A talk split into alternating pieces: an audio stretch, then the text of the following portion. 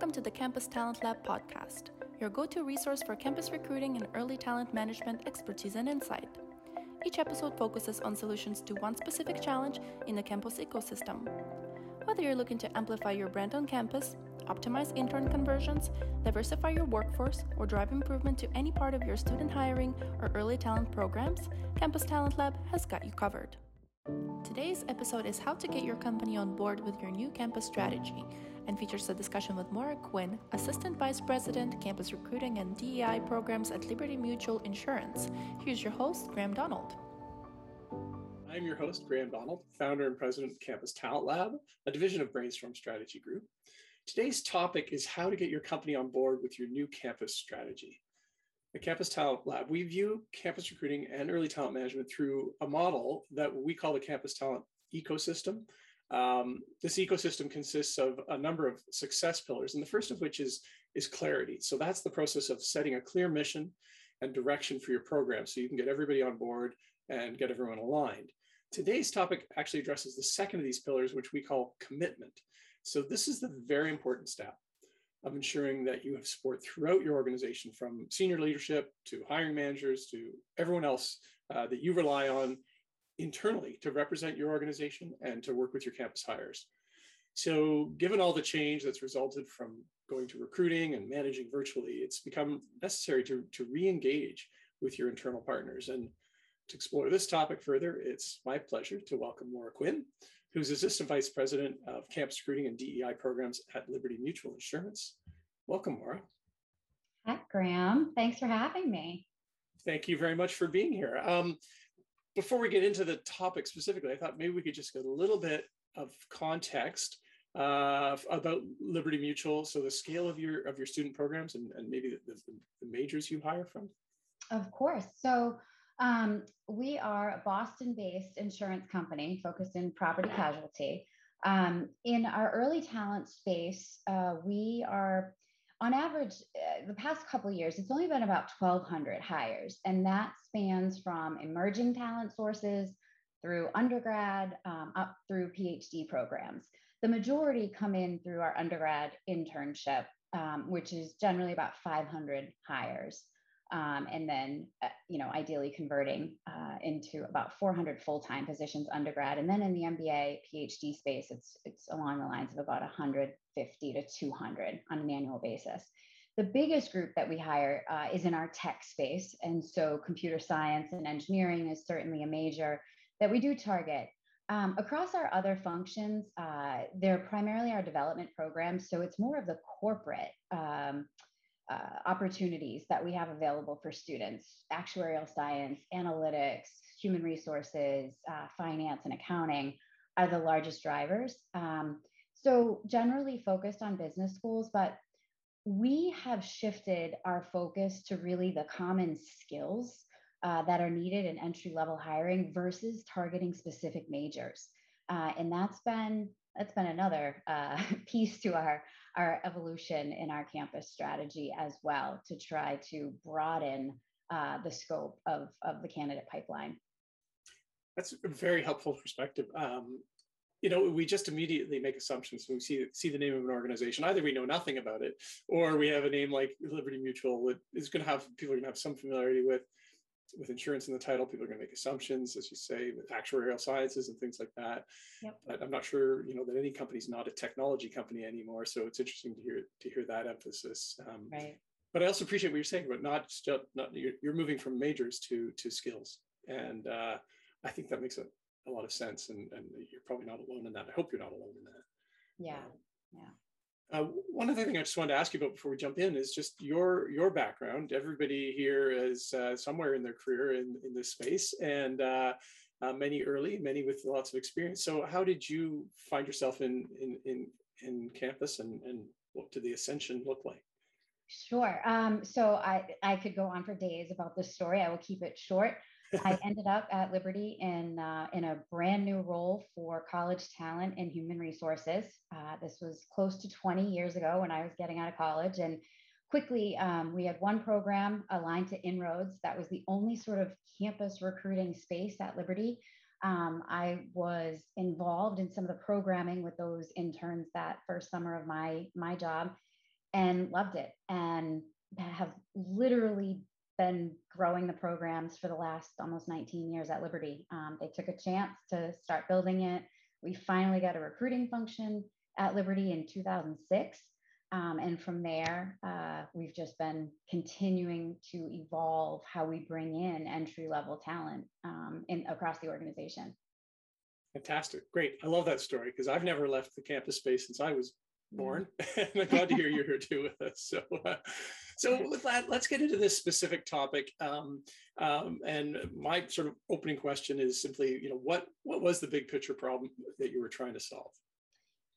Sure. So I think, you know, in a large organization, well, even in a small organization, um, senior leaders, executives, they sort of have their own thoughts around talent. Um, and we've been evolving our campus recruiting strategy you know for years but but most significantly since 2017 when these new technology resources became available and sort of new ways to recruit and source talent had evolved. So the the, the biggest challenge we had was really helping to shift the mindsets of leaders down through hiring managers in the organization that there have been lots of new sources of ways to proactively source talent versus that sort of historical method of aligning to a list of target schools and standing at career fairs and hoping someone might walk by that has the right skills for your role. Um, and so it was really trying to get out and share our evolution across the entire business and have that filter down through the hiring managers so they could see new ways of doing things proactively in this space. Yeah, makes a lot of sense.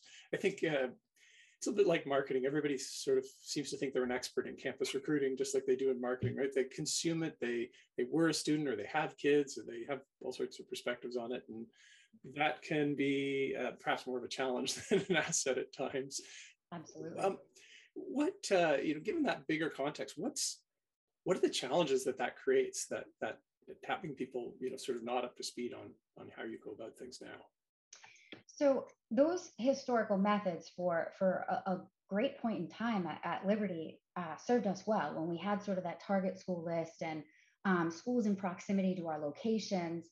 Um, but what we found, what the data was telling us, was that although this was a great source of talent coming in from these particular schools, performance wise, we could do a lot better in terms of hiring more uh, people of color and women. And so that's why we really had to address sort of that historical view of here's the target schools where we have to try to get you know 70 80% of our hires because that's where we're dedicating our resources and our budget. So we had to figure out how do we expand those sources to increase women and people of color in our programs.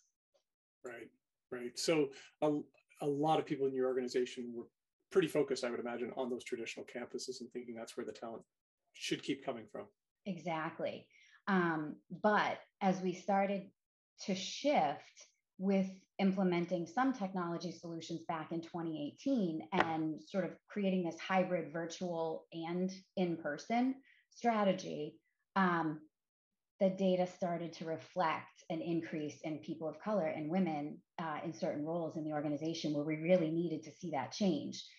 In 2020, as an organization, we made a decision, our senior leadership made a decision to be open with the current demographics of Liberty Mutual, our makeup by race and ethnicity and gender, and set some aspirational goals of where we wanted to be in 2025. And so when I was able to share, even at that, that entry level, the talent that we were bringing in and how significantly our increases were or have been year over year with underrepresented talent, as well as you know women specifically in the tech space uh, for us, they their eyes were open and they wanted to understand well what are you doing to get to these numbers? There's there's got to be something different. Um, so that's where the those aha moments i like to say you see the light bulbs go off when someone asks what's your target school strategy? and you say well we have a target source strategy right now. It's not just about those historical schools. Many of them which have amazing populations of talent just not as strong underrepresented populations in terms of the, the, the quantity that we could attract. Great. So as we jump into looking at then how you you solve this sort of disconnect, you you are you the first step is you actually start doing some hiring at these different campuses, and then you're able to show this is working. Um, really helps to be able to show this is working before you have to win everyone over. Absolutely. Right. How does the rest of that look like in terms of uh, a solution and, and re-engaging? Yeah. So so we started to develop a plan and it was more of a communication plan. We had the buy-in from our most senior leaders on these new sources. So when we think about some organizations and you're still um, perhaps struggling with what does our target school list look like and and you know there's still some of that input from senior leaders that want to go back to um, you know where they went to school um, we think about our strategy now in terms of target sources and so schools still play a part um, and we still do have some really deep connections with schools that we we will continue to keep but it's not that list of you know 40 boots on the ground really driving um, double digit hires um, it's more of a virtual engagement strategy through the technology that we can leverage to hit students by skills and location versus specific schools. So colleges and universities still remains a source. We have our virtual sourcing platforms, which has sort of exploded um, because it allows us to um, run campaigns for students based on certain skills, certain demographics, certain locations where they want to live, um, we have national partnerships uh, in the DEI space. We have, we now have 45 national partnerships, uh, well, regional and national, I guess I could say, where I have a team that is dedicated to owning the relationships with those programs and partnerships, those students to actually source and then put them into talent pools so the recruiters can leverage that talent. Very different than a typical recruiting structure because we are now very specialized in our functions um, within my team. Uh, and so that's another source, those DEI programs and partnerships. And then um, our Liberty proprietary programs. So these are programs that we've developed to attract students early, so freshman and sophomore in the undergrad space, and then pre MBA for our graduate programs um, to attract them and engage them in the culture of our organization and the people of our organization in hopes that they want to stay connected and then they get to interview early for internships. Um, and all of these have, you know, mentorships and sponsorships alongside of them um, because we need, as an insurance company, we need to create these authentic experiences for students. And so that's another source. Um, and by sharing with hiring managers not only the numbers that we produce year over year in terms of increases to, to people of color and women in certain roles, um, having these multiple sources and making sure that we're getting return from all of these sources and spending the dollars where we're getting the return it's it's hard to disagree with right. um, and so i would say though it ne- it's never perfect so it's still sort of that 80 20 i think 80% of the hiring managers are on board 20% still think no i need to be at that school in my backyard um, because I, I, I want that local student. We'll try to support them as much as we can, but we're also going to source talent from all of those other pools and share that alongside with you know what they're trying to still get at that local college. Right. When you mentioned virtual services, um, are there examples you could share with us? And say no if you don't, but I'm wondering what those. The like. virtual sourcing. Yeah. It's leveraging tools, and I'm I'll just throw a whole bunch out there because I, yeah. I don't I don't want to only specify one tool. There's a lot, right? So you have Handshake, which is a platform um, that you know, as an organization, you can use the free service or upgrade to the premium, where you can run these large campaigns and attract hundreds of thousands of students right. at once, hoping that you know there's going to be some follow up. They're not all going to RSVP to your events. WayUp is another very similar platform. That WayUp provides candidates that are zero to five years of experience. So a little bit different. Um, there's a Jumpstart platform, there's RippleMatch, right? So there's technology tools. And I think we've tested and learned with actually all of those that I just mentioned. Right, right. Um, you know, and we found the one or two that work for us best um, based on uh, my own team structure. Um, and I think every organization is a little bit different, right? The resources that they have versus what they could sort of outsource to get the, the, the extra support. So there's definitely multiple solutions. Um, we're fortunate we found the one that works for us. Great, great. It, in this um, evolution, then it sounds like there's been sort of you've done some things, you've been able to demonstrate some successes. Was there anywhere in, in there a sort of a, a master presentation or a larger sort of like a, a, a presenting or educating of the firm? Like how did that? Absolutely. So we started with documenting the evolution of campus recruiting since those major changes in 2017. And so when we think about back in 2017, we were target school focused, we had specific college hire criteria, and we also still had um, executive, um, uh, I don't want to say buy in because it wasn't, it, it, was really something that we needed to change, but there was still um, this concept of the Barron's rank of the school and students had to or we, we could only recruit from schools that had that were competitive or above which limited our pool to begin with and then based on the competitiveness of the school, they had to have a GPA, a certain GPA. It limited the talent pool so significantly.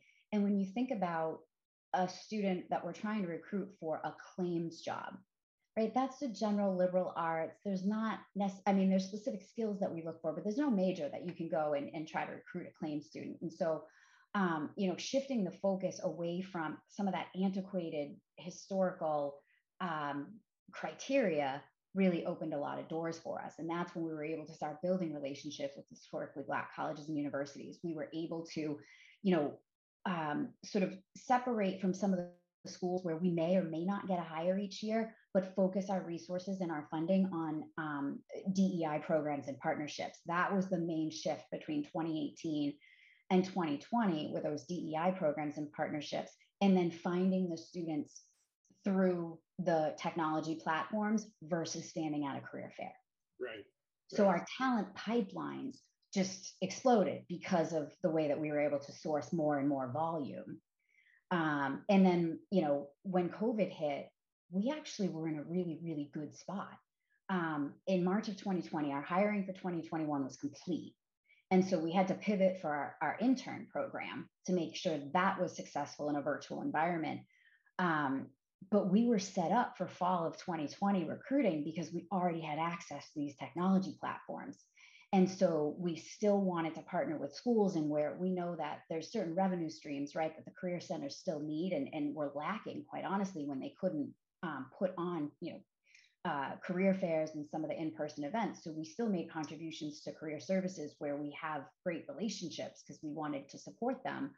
Um, but we did switch to a virtual engagement strategy um, and we'll continue that going forward. Uh, and it would, it's going to be more than supplemental as we move forward um, because it just allows us to stay sort of laser focused on the the talent with the skills, the background, um, and the specific geographies and things like that that we need, you know, versus hoping, right, that we meet someone at, at a large event that walks by our booth we can just be much more proactive with a pre-event engagement strategy and then post-event follow-up yeah yeah you you um you mentioned diversity partners I, I know it's probably a really long list but maybe just a quick I don't, don't, don't want to bog you down a lot of details, but just some of the ones that seem to really work well for you, if you wouldn't mind sharing. Yeah. Um, so I'll, I'll one caveat to all of this yeah. it needs to be resource appropriately. You need to have dedicated staff that can own the relationship and every participant in that program that they can be reaching out to proactively prior to any event. So i'll, I'll lead with that. In the mba space um, we've been super successful with forte and the consortium for graduate studies and management. Um, and then in the undergrad space, again, consortium, their competitive advantage program I'm giving away my secret sauce here because not a lot of companies, there's not a lot of companies yet that that actually uh, do partner with with uh, consortium at the undergrad level because it is new. But uh, they're trying to grow their student population, so they can do that with corporate funding. So check out consortium. Um, you know, we leverage NSBE, Grace Hopper, and Tapia in the computer science space have been phenomenal for us. Um, I've talked to some of my peers at those big name tech firms and they yeah. are amazed at the volume of offers and acceptances that we've had from some of those conferences but it truly is. You can't just show up and expect the hires to happen. It is all about the pre event engagement strategy. And then post event follow up, you got to be doing the interviews right after the fact to, to, to convert these individuals. I mean, students nowadays, they're seeing six to eight offers those are big investments to be at those events too and to partner there so that you've got they are you know and and with many of these um, we actually with all of our programs uh, we have a talent leader champion program and we have an executive aligned to all of these different um, programs and partnerships. Um, so they sort of help uh, act as sort of the face of the, the program. But our C- cio is at grace, Hap- grace hopper and Tapia with us that's how important bringing talent into his organization is um, and you know building just this huge pipeline of software developers software engineers great great yeah. it, um, you know i think you've already sort of covered a lot of what went well so i'm wondering if as you and it sounds like also you were so well positioned because you were already making these moves before it was kind of really accelerated the gas was thrown on the fire by by the pandemic um, and you were in a well good position for that but as you look back are there things you might uh, a different way you might attack it or other things you might do differently as you look back now?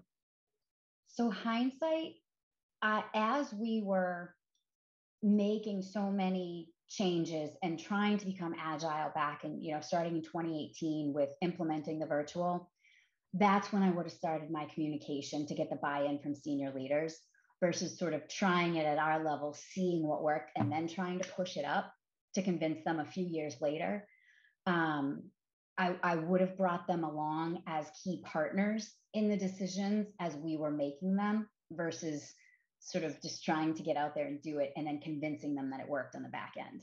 I think, you know, building the relationships with your business partners, your hiring managers specifically, probably would have um, allow or probably would have lessened sort of the the anxiety of my team sometimes right when trying now to get people on board versus if we had taken them along the journey.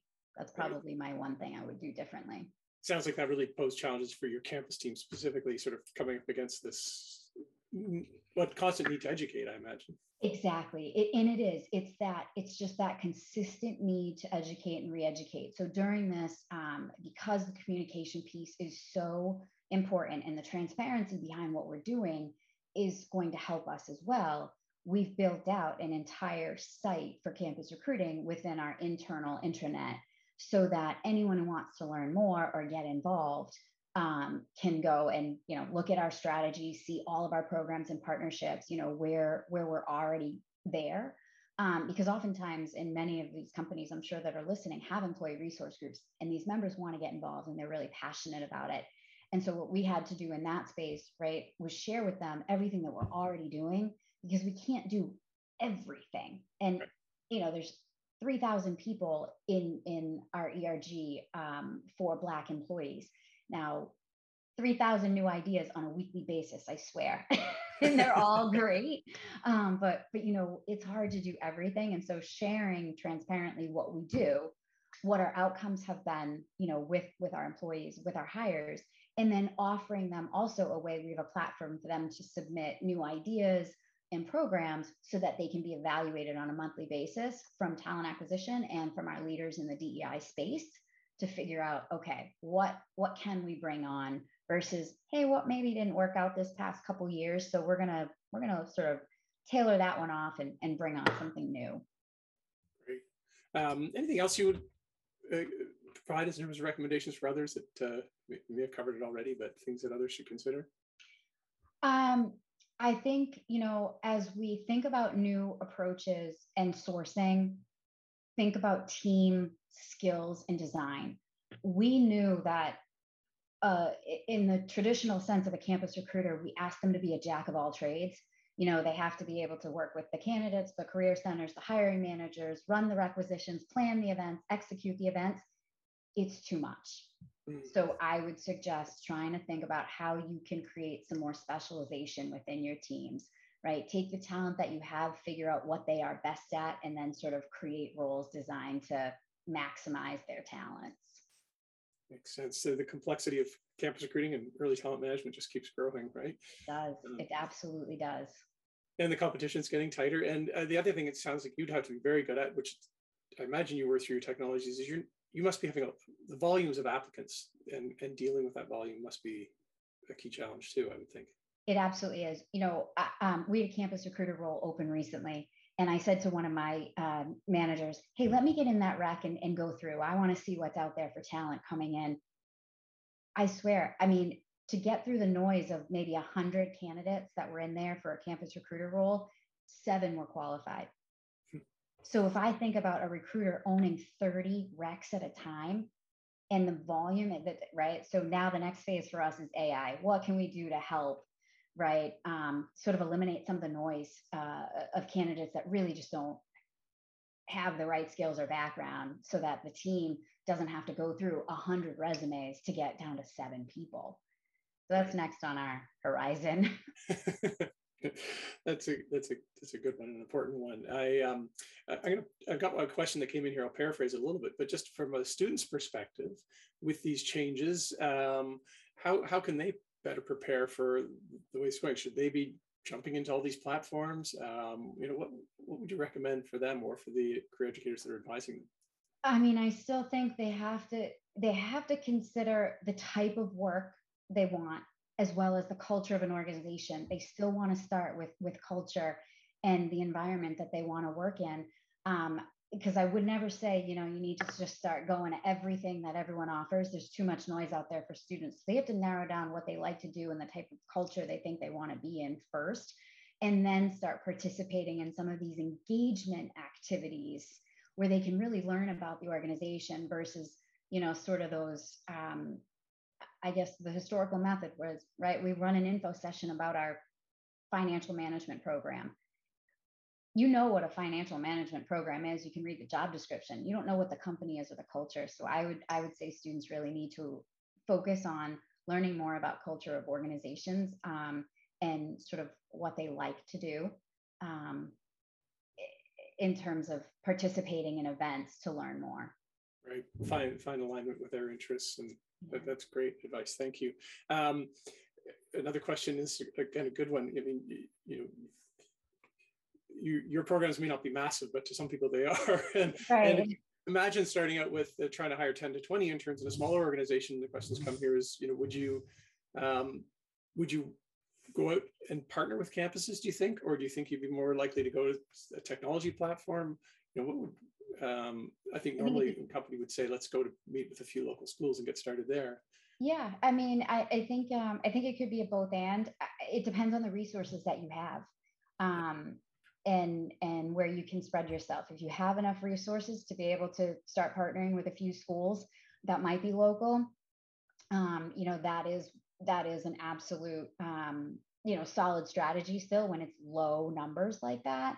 Um, there's also platforms that'll do it for you though.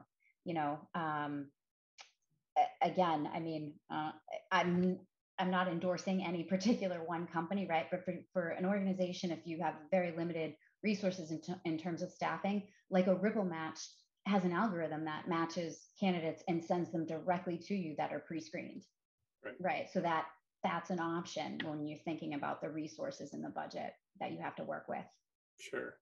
I know the crystal ball is very challenging these days, um, and you've you've made it clear you expect to have a lot of virtual sources and sourcing, uh, no matter what happens in the future. Do you can you picture as things get very competitive, uh, a very intense need to be in person as well? Though, do you think that's going to be key to differentiating? Because I'm hearing some organizations saying they think they'll stay virtual, period, and I just don't know if that'll work. I agree. Uh, we will will absolutely be a hybrid when you know when it's safe enough to do so um, because again we're an insurance company so relationship recruiting has always been at our as the core of our model. Um, and so definitely in-person events. I can't say that i'll ever stand at a career fair with 4000 people at it ever again. Um, but i will say that the smaller engagement type activities are very meaningful and we know that students still want them. We also have data that suggests though that um, women and people of color feel that it's more equitable in a virtual environment. They feel more comfortable in a virtual environment and virtual interviewing. Uh, that is one thing that we will continue is virtual interviewing. Um, because quite honestly, with most people going back in a hybrid environment, we can't always count on enough uh, interviewers uh, to be available in person. Yeah. So. Yeah, and I can imagine the value add is in the, in the relationship and ignition initiation. You know, um, in terms of uh, in person versus once you're into the interview cycle. Um, right. That'll be very interesting to see how that plays out. I, uh, I want to thank you very much for investing your time to Absolutely. help advance the careers of others in campus recruiting and early talent management. Um, I look forward to staying in touch. We've used uh, up all our time here, but uh, thank you very much and, and best of luck in the future. Thank you and safe travels, everyone. Safe travels, exactly. Thank you. Thanks very much. Best wishes, everybody. Thank you for listening to the Campus Talent Lab podcast. For more information and to join the community, please visit www.campustalentlab.com.